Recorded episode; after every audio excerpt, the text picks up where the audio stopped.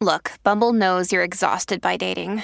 All the must not take yourself too seriously and 6 1 since that matters. And what do I even say other than hey? well, that's why they're introducing an all new Bumble with exciting features to make compatibility easier, starting the chat better, and dating safer. They've changed, so you don't have to. Download the new Bumble now.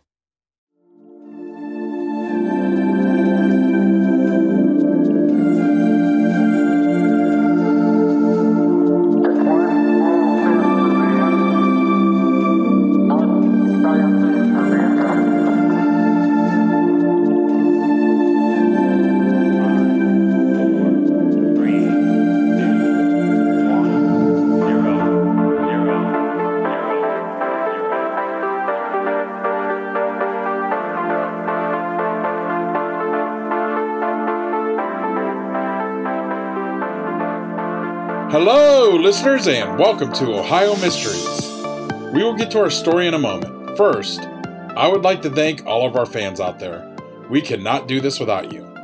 Please be sure to leave us a positive review and tell a friend about us. The more you share our podcast, the bigger we become. We have surpassed over a million downloads, and it's all because of you. And now, it's time to throw another log on the fire, campers. Let's dig up a new Ohio mystery.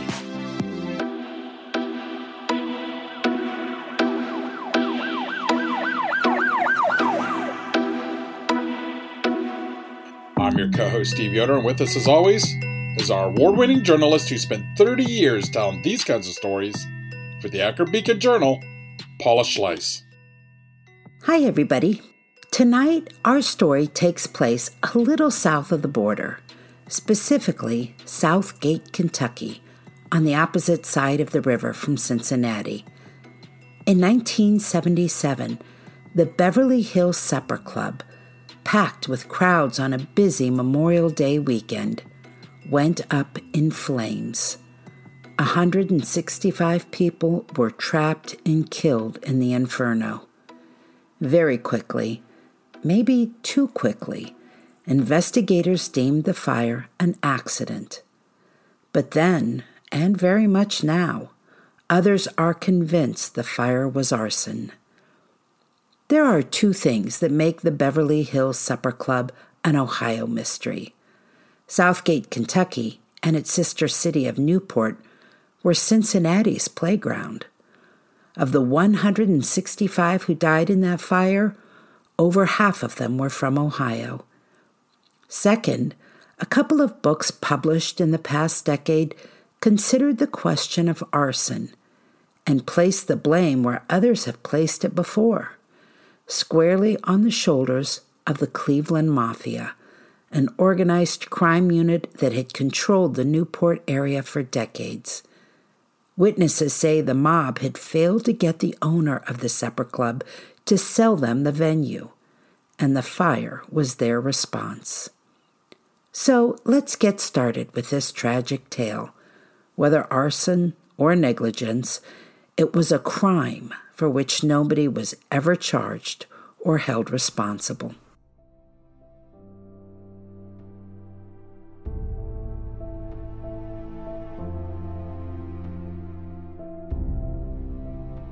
First, a little history about the area south of the river because it's a colorful one.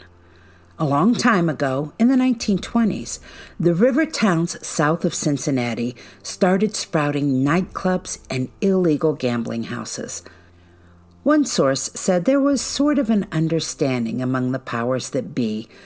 Most organized crime would be kept out of Cincinnati, but authorities would turn a blind eye to anything on the other side of the river. And so Newport, the first town you hit crossing the river, and Southgate, just below it, became playgrounds that looked fun on the surface, but were filled with vice and violence. If you heard our episode on George Remus, Cincinnati's king of bootleggers, it will give you a little more background on this era. It was his driver, Pete Schmidt, who bought a roadhouse on a hilltop in Southgate and turned it into the original Beverly Hills Supper Club. Now, Schmidt was just way too successful. He caught the eye of Moe Dalitz, the boss of a mob in Cleveland known as the Cleveland Four. In 1936, Dalitz paid the Beverly Hills Supper Club a visit, liked what he saw, and made Schmidt an offer. It was an offer Schmidt refused. On the night of February 2nd, 1936, a carload of gangsters torched the club, killing the five year old daughter of a caretaker in the process.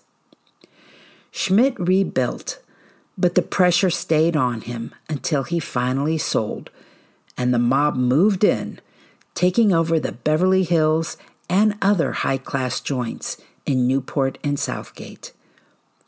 The Beverly Hills Supper Club became a national showcase, drawing crowds to see the likes of Frank Sinatra, Marilyn Monroe, even the wholesome Ozzie and Harriet. Dean Martin, the famous crooner from Steubenville, Ohio, even worked at the club as a blackjack dealer. Back then, the club was also a casino, openly ignoring gambling laws. They flouted all sorts of laws in those days. In 1957, a reporter counted 300 prostitutes per mile in Newport. The town marshal openly ran a brothel. Newport's homicide rate was four times the national average, and the term Newport nightgown came to mean a body wrapped in chains and thrown from a bridge. In 1957, an Esquire magazine called Newport Sin City, Little Mexico, and America's Most Wicked City. Moe Dalitz, by the way, if you don't recognize his name, went on to become the godfather of Las Vegas. In the late 1940s, he and his Cleveland Mayfield Road Gang bought resort property and opened the Desert Inn Casino. Later, he also ran the Stardust.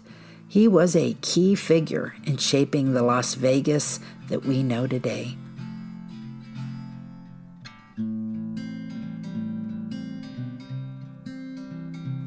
In the 1960s, the federal government stepped in and the gambling stopped. The Cleveland Mafia was still in full control of the area, but without the gambling, the Beverly Hills Club closed in 1961 and the building stood empty for nearly a decade. Then, in the summer of 1970, a new owner, Dick Schilling, took over the property and began remodeling it into a modern entertainment venue.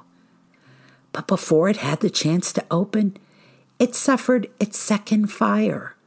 A state arson investigation proved inconclusive, but the local fire chief leaned toward it being arson.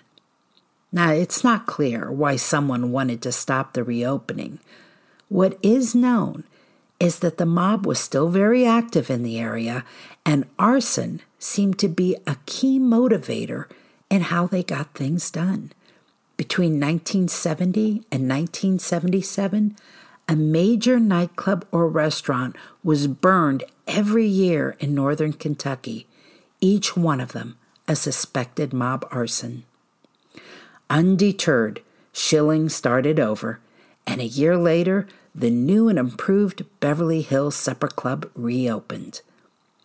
Over the next few years, Schilling added several additions to the building. Its sprawling grounds featured lush gardens, an ornate gazebo, and paved walkways lined with masonry statues. It was billed as the showplace of the nation and was arguably the largest supper club between Las Vegas and the East Coast.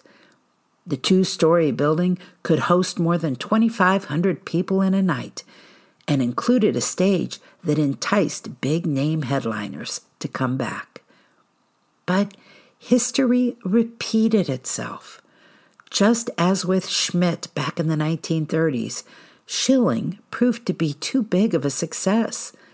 According to some sources, the mob liked what Schilling had done and they wanted the property back but also, like Schmidt, Schilling didn't want to sell. Later, employees would try to tell investigators that they just knew someone was going to torch the place. It was just a matter of time. May 28, 1977. It was the Saturday night of a holiday weekend, and the Beverly Hills Supper Club was jumping, its dining halls and event rooms filled with nearly 2,800 people. That was about a thousand more people than the fire marshal would have been comfortable with. But then again, state laws had allowed the venue to get away with having wood construction, highly flammable carpeting, and wood wall paneling and no fire suppression sprinkler system, alarms, or even smoke detectors. The patrons that night were there for many, many reasons. They were celebrating birthdays and anniversaries and retirements, enjoying first dates or overdue reunions with friends. Some were wedding parties. The complex had a chapel on site that conducted three ceremonies that very night and in the cabaret room, headline acts were welcomed from Las Vegas, Nashville, Hollywood, and New York. About 900 folks at the supper club that night were in the cabaret room with its red velvet decor, where they'd paid $10 a ticket to see Hollywood singer and actor John Davidson. The opening act was a pair of comedians. The room was only approved for 600 people, so chairs were brought in to accommodate the overflow on ramps and in aisles. As the comedians took the stage, a small fire was already building in the ceiling of the room next door. It was called the Zebra Room, and it went unnoticed because for the moment it was unoccupied. Just half an hour before, it had held a wedding reception, but guests complained about it being excessively warm and were disturbed by small explosions happening in the basement beneath their feet. They vacated the room early. The fire in the basement below the zebra room worked its way up into the ceiling by air conditioning ducts, and the smell reached diners in the cabaret, but they ignored those first twitches of their nose. At 9 p.m., an employee entered the zebra room. The mere act of opening the door fed the fire with a gust of fresh oxygen. The smoldering fire erupted in a flash. As a call was placed to the fire department, employees grabbed fire extinguishers. At 9:06 p.m., busboy Walter Bailey rushed onto the cabaret stage and grabbed the mic from a comedian. There is a fire, the busboy said. You have to leave. Go across the hall. Go across the Empire Room, he said. He pointed to two exits in the back and told them not to try the exit at the front, which is where the source of the fire was. Briefly, some diners laughed at him and stayed in their seats. They thought it was part of the act. But others got up and leisurely moved toward the exit. Then someone opened the door at the front.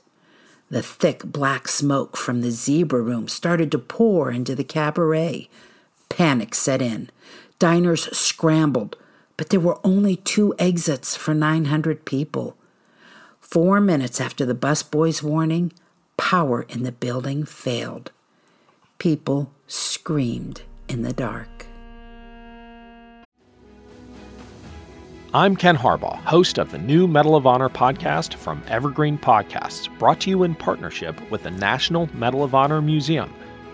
In each three minute episode, we'll learn about a different service member who distinguished him or herself through an act of valor. We'll include stories from the Civil War to Iraq and Afghanistan, and from all branches of the military. We'll talk about service members who were overlooked for the medal at first due to their race or religion, and about those who were celebrated at the time. We'll hear stories of soldiers like Audie Murphy, future Hollywood star who mounted a burning tank to hold off German infantry in World War II. And people like Dr. Mary Edwards Walker, a Civil War Army doctor and the only woman to receive the Medal of Honor so far. Learn about these heroes and more wherever you get your podcasts.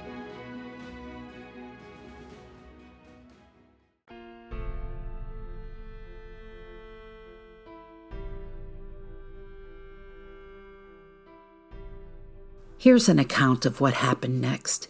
given to the Cincinnati Enquirer by John Hoyle. Hoyle was the CEO of St. Luke Hospital, enjoying dinner with a table filled with his medical staff and his wife, Janet. They were waiting for dessert when the busboy warned them of the fire.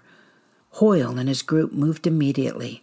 They looked up and saw strings of smoke slithering across the ceiling toward the crystal chandelier above their heads.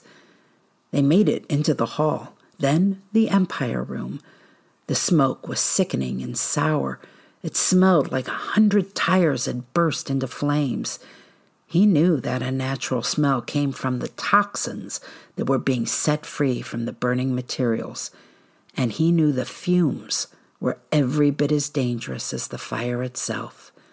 As Hoyle led his group through the Empire Room, he saw linen napkins on a table. He doused them with water from abandoned drinking glasses and handed them out. Everyone clutched the wet napkins to their noses and mouths to filter the fumes. The small parade of people found an exit to a garden. After they left, they turned back and saw fire and smoke had filled every window. An air conditioning unit exploded. Hoyle raced to find a radio and called St. Luke's Hospital. Activate the disaster plan, he told them. The two exits from the cabaret room quickly became an impenetrable wall of flesh. As people were trampled or fell from the smoke inhalation, others tried to climb over them. The human bodies soon jammed the openings like pieces of cordwood. Firefighters and other rescuers desperately tried to pull them free, grasping at clothing and outstretched hands, but there was no amount of strength that could budge them. The inferno continued to rage, sending flames a hundred feet high. At minutes past midnight, three hours after firefighters had arrived, the roof over the cabaret room collapsed. Rescuers still trying to pull bodies from the exits scattered. Outside, a firefighter mumbled to a reporter watching the scene. Bodies are strewn all over inside, he said. They'll find them in the morning, but all they will find are bones.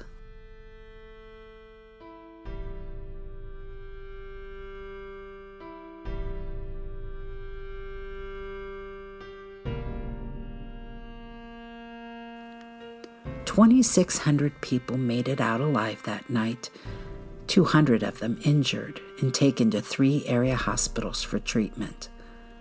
165 people never went home again.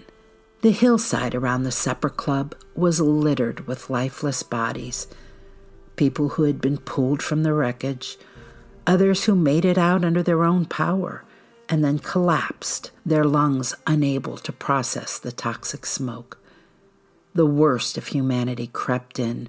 Three people were arrested for crawling between the victims and robbing them of jewelry and wallets. But man's better nature was also on display. Using flashlights, a team of Catholic priests hurried to each victim, kneeling before each prone figure, praying, checking for signs of life, and administering last rites if they didn't find any. The bodies were taken to the Fort Thomas Armory, a mile away. The first dozen arrived just after midnight, brought in by National Guard Army trucks and carried into the auditorium one by one on military issue stretchers. The bodies were laid out on the basketball courts, men in their best or tuxedos, many of the women in floor length evening gowns and glittering shoes. Many of the dead, especially the women, had no identification, their purses lost in the panic. In preparation for what needed to happen next, nurses walked among the dead. They knelt next to those whose faces were still recognizable.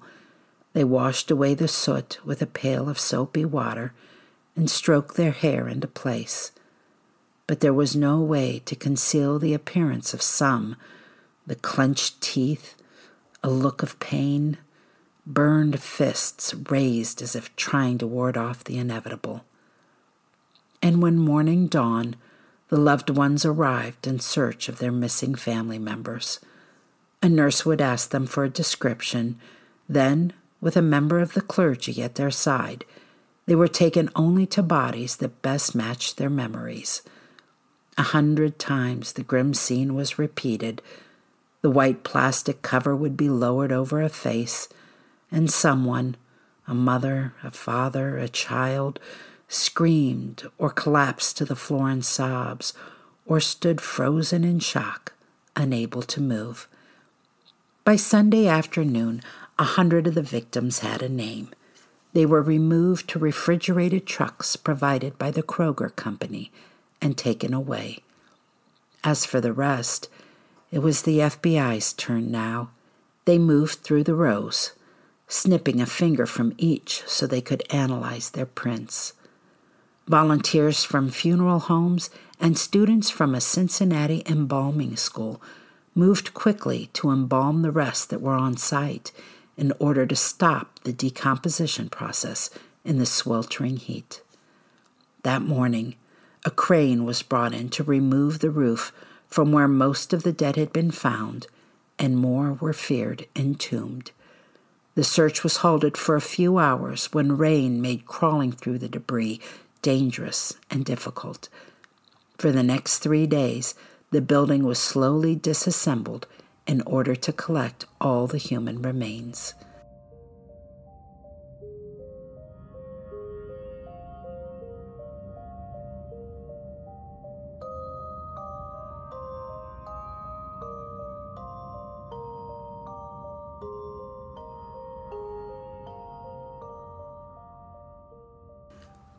Kentucky officials ruled fairly quickly that the fire was an accident.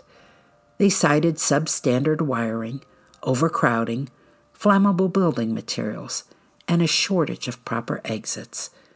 Adding to the problem was the way the complex had evolved.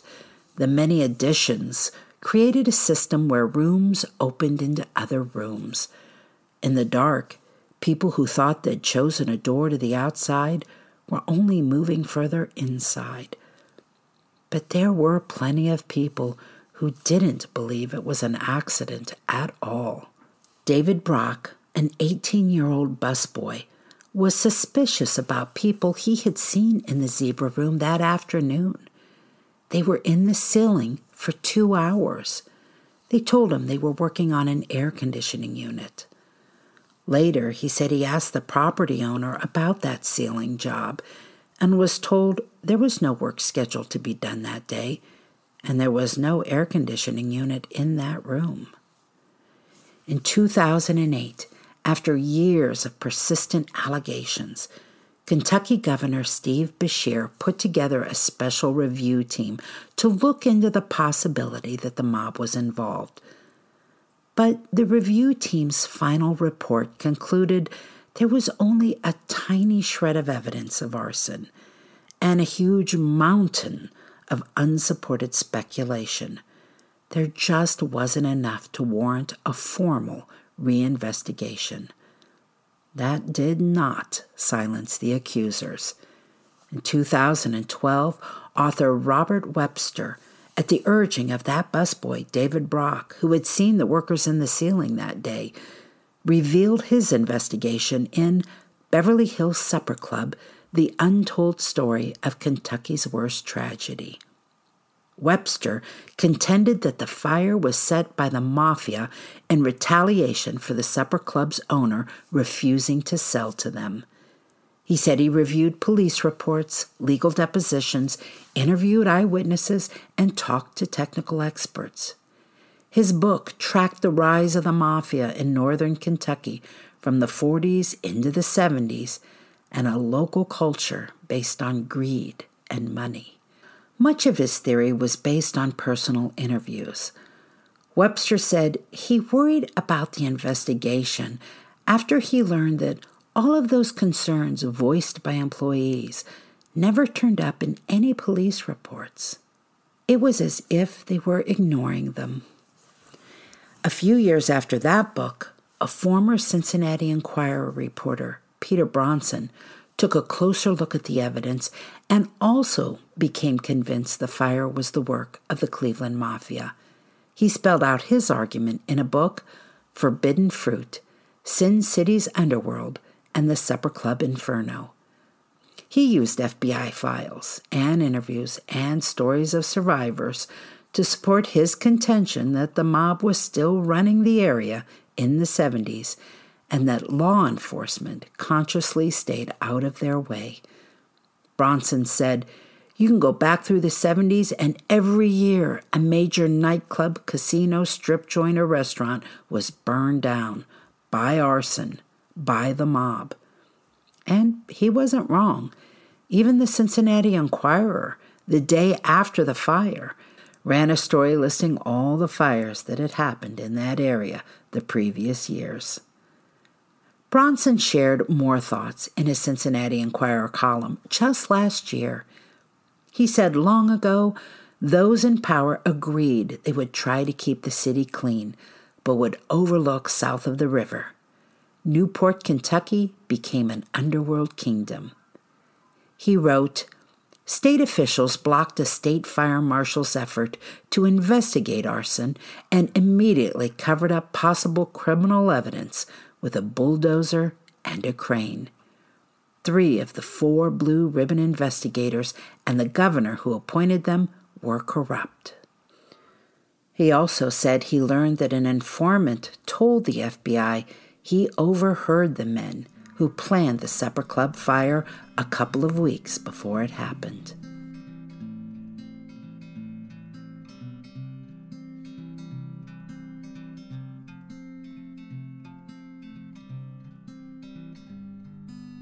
The headline act that night, John Davidson, was backstage when the fire broke out. He and others were able to flee through a back door, but his music director, Douglas Harrow, didn't make it. Davidson later participated in a charity concert to raise money for the fire victims and their families. Survivors and victims' families sued, building a case around the state's argument that it was all caused by faulty wiring. It was a long court battle, but they won and were awarded millions. For four decades, the site remained untouched, holy ground honeysuckle bushes grew over the rubble. Only now is the land moving on. Plans for a $65 million residential development on the site of the fire are underway. It includes a memorial for those killed in the fire. And thanks to pressure from a lawsuit, no building will be erected where the main cabaret room once stood. Bill Raitt told the Cincinnati Enquirer that it was okay it was time for the site to have a new purpose. Bill Raitt lost his wife in that fire. They were celebrating Virginia's 34th birthday. They couldn't get out of the cabaret. Bill said as soon as they got a whiff of that smoke, they fell unconscious. A firefighter reached him and dragged him out. He woke up hours later to find out his wife did not make it. He envisioned the new life planned for the site and said, I'm sure the community has been ready for a long time. Now, I found an accounting of all the victims, and while I had to take a guess at some of their addresses, I came up with a rough estimate of the roll from Ohio. At least 88 of the 165 victims were living in Ohio. Many more were born in Ohio, but here is the breakdown by county of the 88 who were current residents at the time. 29 were from Montgomery County, that's the Dayton area. 27 were from Hamilton County and the Cincinnati area. 13 were from Butler County, mostly the city of Hamilton. Six were from Warren County, five from Lawrence County, two each from Franklin and Clermont counties, and one each from Fayette, Darke, Preble, and Greene counties. I've put their names, ages, hometowns, and occupations on our website. I, like I said, I had to make a guess on a handful of people who came from a township that had a name that was shared by more than one county. So if you see a mistake in that list, please let me know and I will fix it. Research for the story is owed to the Cincinnati Enquirer, WHAS Channel 11 in Louisville, and those two books that I mentioned in this story. That's it for tonight, listeners. For photos, news clippings, and more on this and every episode, hop on over to our website, ohiomysteries.com. We are also a proud member of Evergreen Podcasts, the Evergreen Podcasts Network. For more information or to check out other shows on this network, please visit evergreenpodcasts.com. Also, check out our new YouTube channel, youtube.com forward slash C forward slash Ohio Mysteries. You might be surprised to know that not all serial killers are straight cisgender white men, and the victims of true crime are not a monolith either. She's Wendy, and I'm Beth, and together we host Fruit Loops Serial Killers of Color, a true crime podcast. Together, we take deep dives into the true crime stories about marginalized and minoritized perps and victims that often go untold. We also provide the context and nuance that these stories deserve. At Fruit Loops, we're serving up true crime with a side of history, society, culture, and some fun. Listen to Fruit Loop Serial Killers of Color on Spotify, Google Play, Apple Podcasts, or wherever you get your podcasts.